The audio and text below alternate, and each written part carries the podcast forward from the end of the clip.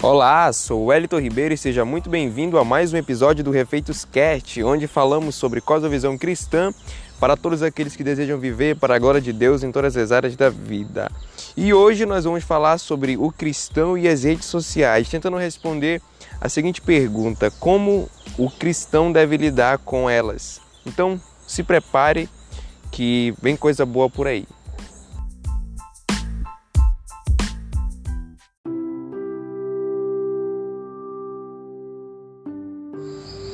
Vivemos numa cultura hiperconectada, e aqui no sentido tecnológico do termo.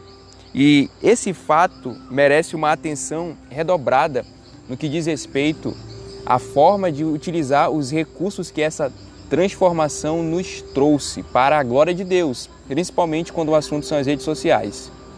O entendimento completo desse assunto, na minha visão, começa na forma de abordá-lo. O tema merece uma análise tridimensional. A primeira dimensão engloba aquilo que eu vejo nas redes sociais. A segunda se refere àquilo que eu posto. E por fim, a terceira dimensão diz respeito àquilo que eu converso nas redes sociais.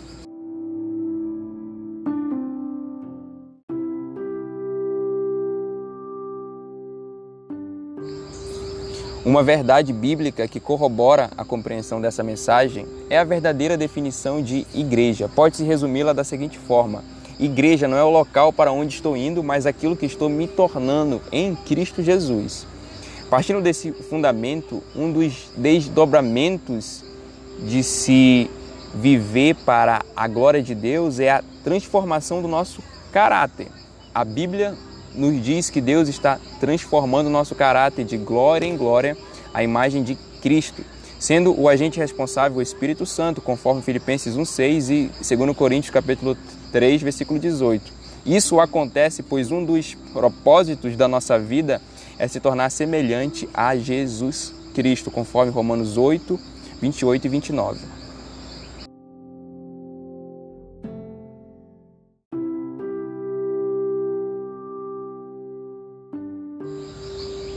Outra verdade bíblica diz que tudo o que penso, falo ou faço deve ser feito para a glória de Deus. 1 Coríntios capítulo 10, versículo 31.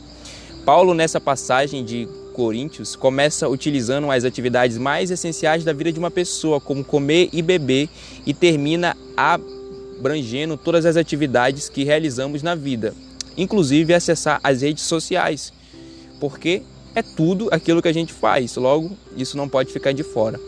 Então, devemos fazer uma análise tridimensional daquilo que nós visualizamos, postamos e conversamos.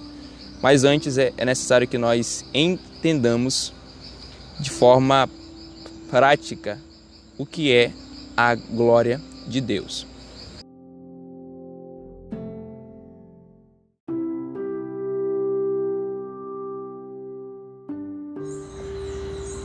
Um dos erros da igreja evangélica ou do povo cristão que vejo hoje em dia é que a gente tem muito uma fé teórica. Então a gente fala, ah, não, eu estou fazendo isso para a glória de Deus.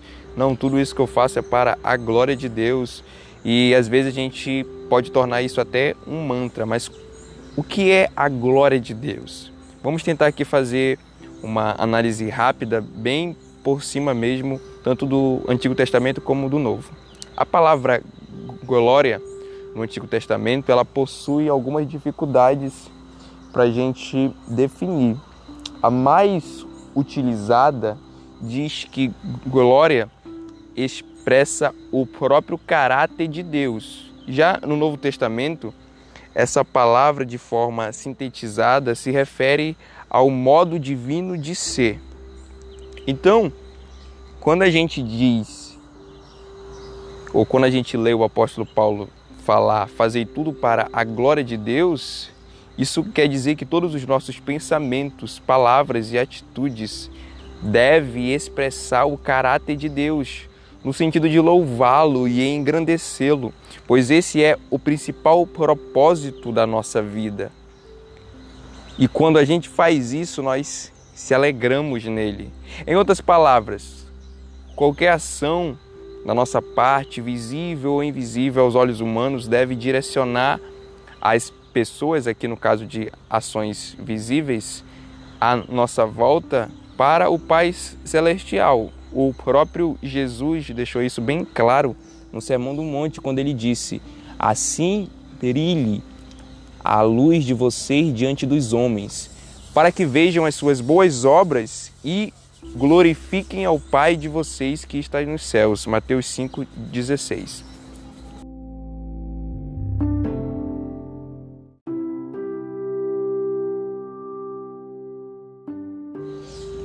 De forma prática, glorificar Deus com o uso das nossas redes sociais online deve incluir a consciência, nós devemos ter a consciência das páginas que recebem as nossas curtidas, de pessoas que escolhemos seguir, isso tanto no Facebook como no Instagram, daquilo que postamos e conversamos em nossos perfis, nossas contas, pois isso tudo pode estar deturpando aquilo que o nosso Pai projetou para as nossas vidas, a saber, viver para a sua glória. Então, qual tem sido a forma com que nós estamos seguindo as, as pessoas e as páginas nas redes sociais? Qual tem sido o conteúdo, o teor de nossas postagens e o conteúdo de nossas conversas? Porque se isso não for feito com base nos princípios da palavra de Deus, nós estamos caindo, errando nesse quesito de glorificar Deus até na forma como a gente utiliza as redes sociais. Então, a inconstância na vida cristã, ela também pode ser oriunda dessa falta de seleção que não fazemos nas redes sociais. Por exemplo, um jovem que criou uma conta para utilizar as redes sociais antes da sua conversão a Jesus Cristo, pode ter amigos virtuais, amigas virtuais que além de não acrescentar nada relevante em sua vida, pode levá-lo a sofrer inúmeras tentações ou pode levá-la a sofrer inúmeras tentações diárias com postagens depravadas e obscenas. Então, muito cuidado.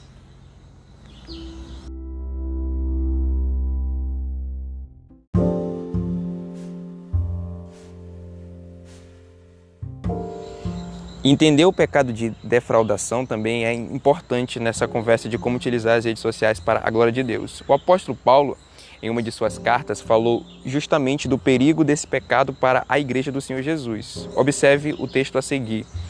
Cada um saiba controlar o próprio corpo de maneira santa e honrosa, não com a paixão de desejo desenfreado, como os pagãos que desconhecem a Deus.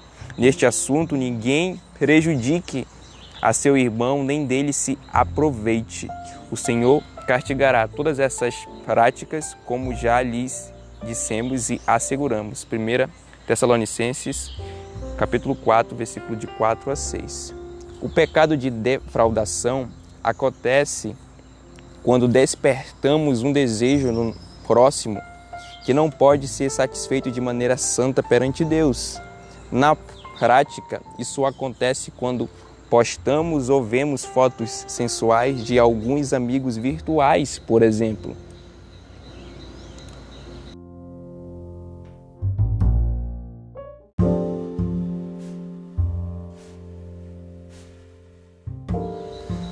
Além dessa questão do pecado de defraudação, vale ressaltar que nós temos que ser submissos ao nosso rei.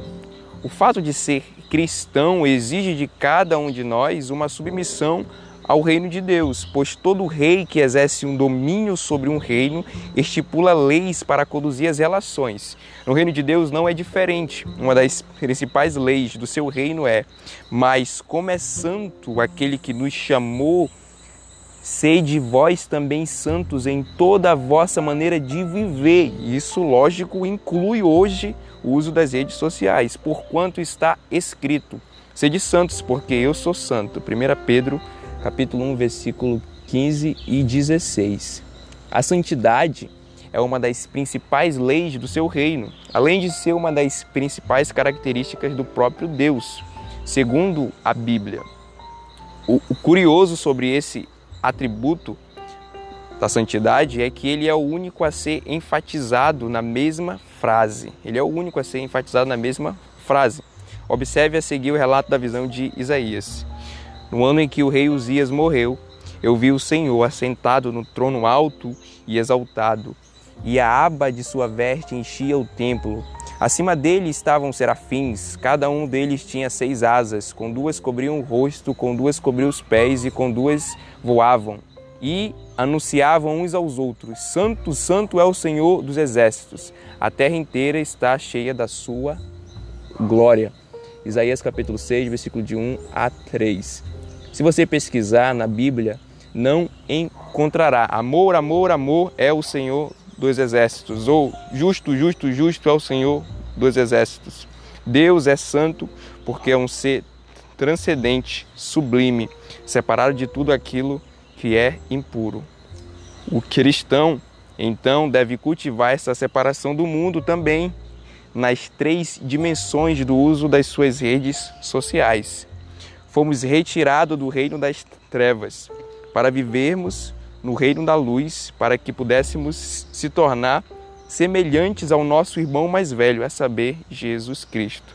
Essa santidade exigirá uma renúncia de tudo aquilo que é maléfico ao nosso relacionamento com Deus. Isso inclui a forma como nós utilizamos as redes sociais.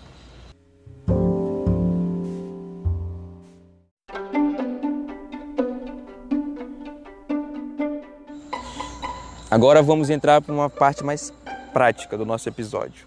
Na primeira dimensão, que engloba tanto as pessoas ou as páginas que a gente segue, a seguinte reflexão precisa ser feita: as páginas que você curte trazem alguma edificação para a sua vida?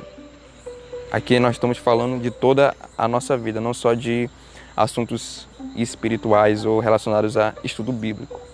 Os seus amigos virtuais fazem você crescer de alguma forma, como pessoa, como homem, como mulher, como estudante, como líder, como universitário? O conteúdo das páginas que você opta por curtir deve fazer você crescer no seu relacionamento com Deus e com o outro esse conteúdo causa um impacto positivo na minha vida espiritual, profissional, acadêmica, sentimental, emocional e financeira? Reflita sobre isso. Esses questionamentos precisam vir à sua mente quando você estiver avaliando essa primeira dimensão da forma como você utiliza suas redes sociais.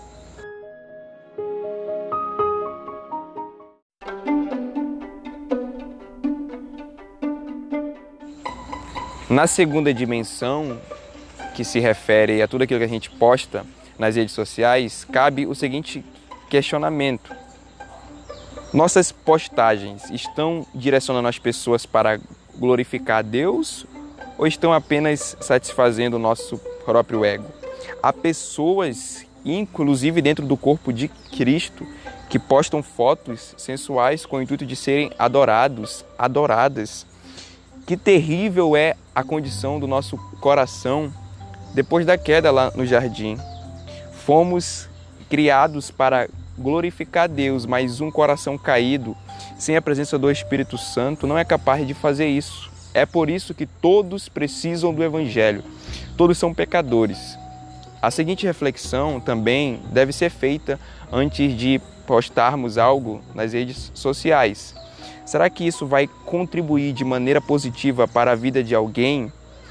Verifique sempre a motivação do seu coração.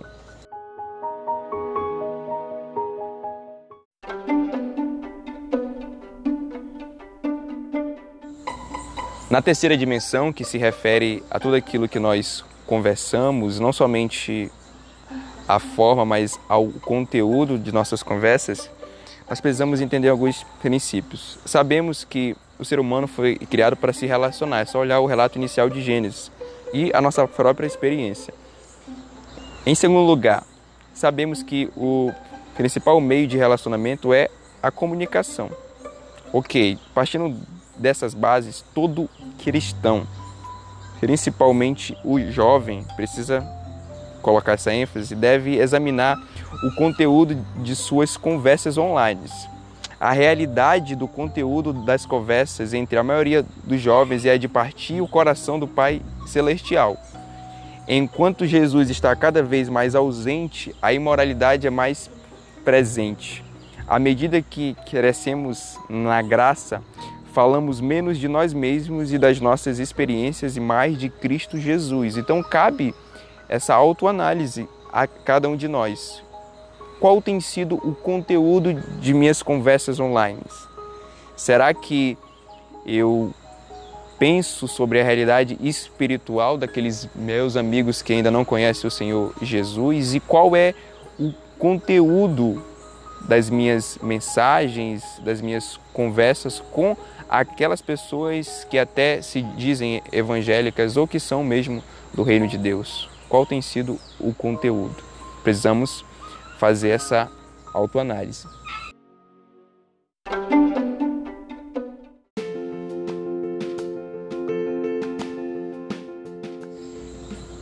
Chegando agora ao final desse episódio, é válido ressaltar que a rede social é uma excelente ferramenta para quem sabe usá-la de maneira digna de um filho de Deus, de um súdito do rei.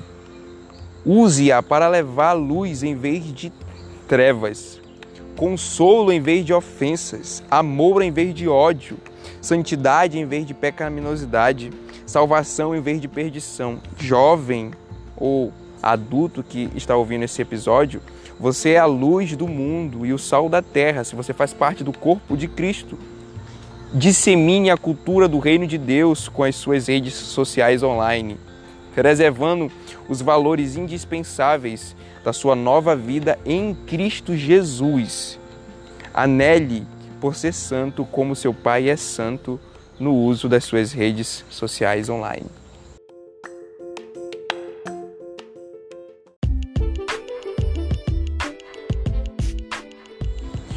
Se você nos ouviu até aqui, eu quero te agradecer profundamente. Meu desejo e minha oração é que esse conteúdo possa enriquecer o seu relacionamento com Deus, seu relacionamento com o mundo, com o outro e consigo mesmo. Então, muito obrigado por nos ouvir até aqui. Na próxima semana, nós vamos tentar responder a seguinte pergunta: Como traçar um perfil masculino cristão? Então, aumenta a sua expectativa, você não perde por esperar. Um tema realmente muito importante dentro do nosso contexto atual. E por fim, compartilhe esse podcast ou conte a um amigo sobre ele. Leve essa mensagem de sabedoria, leve essa mensagem de maturidade para outros irmãos.